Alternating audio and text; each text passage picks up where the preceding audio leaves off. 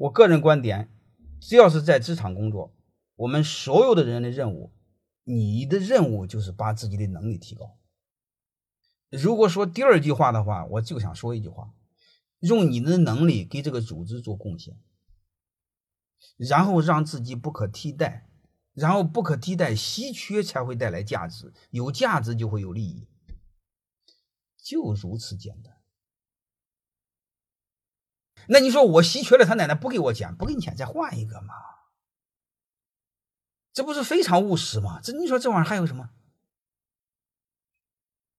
对吧？我就这么来的呀，我不是给你们说过了吗？你比如我以前卖保险，保险职位是不是很低？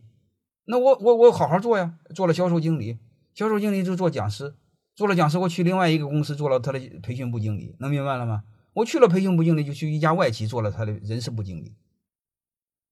从人事部经理直接到了三大华特，到了三大华特没两天做他的经理学院的副院长，过一两年这个学院不要了给我了，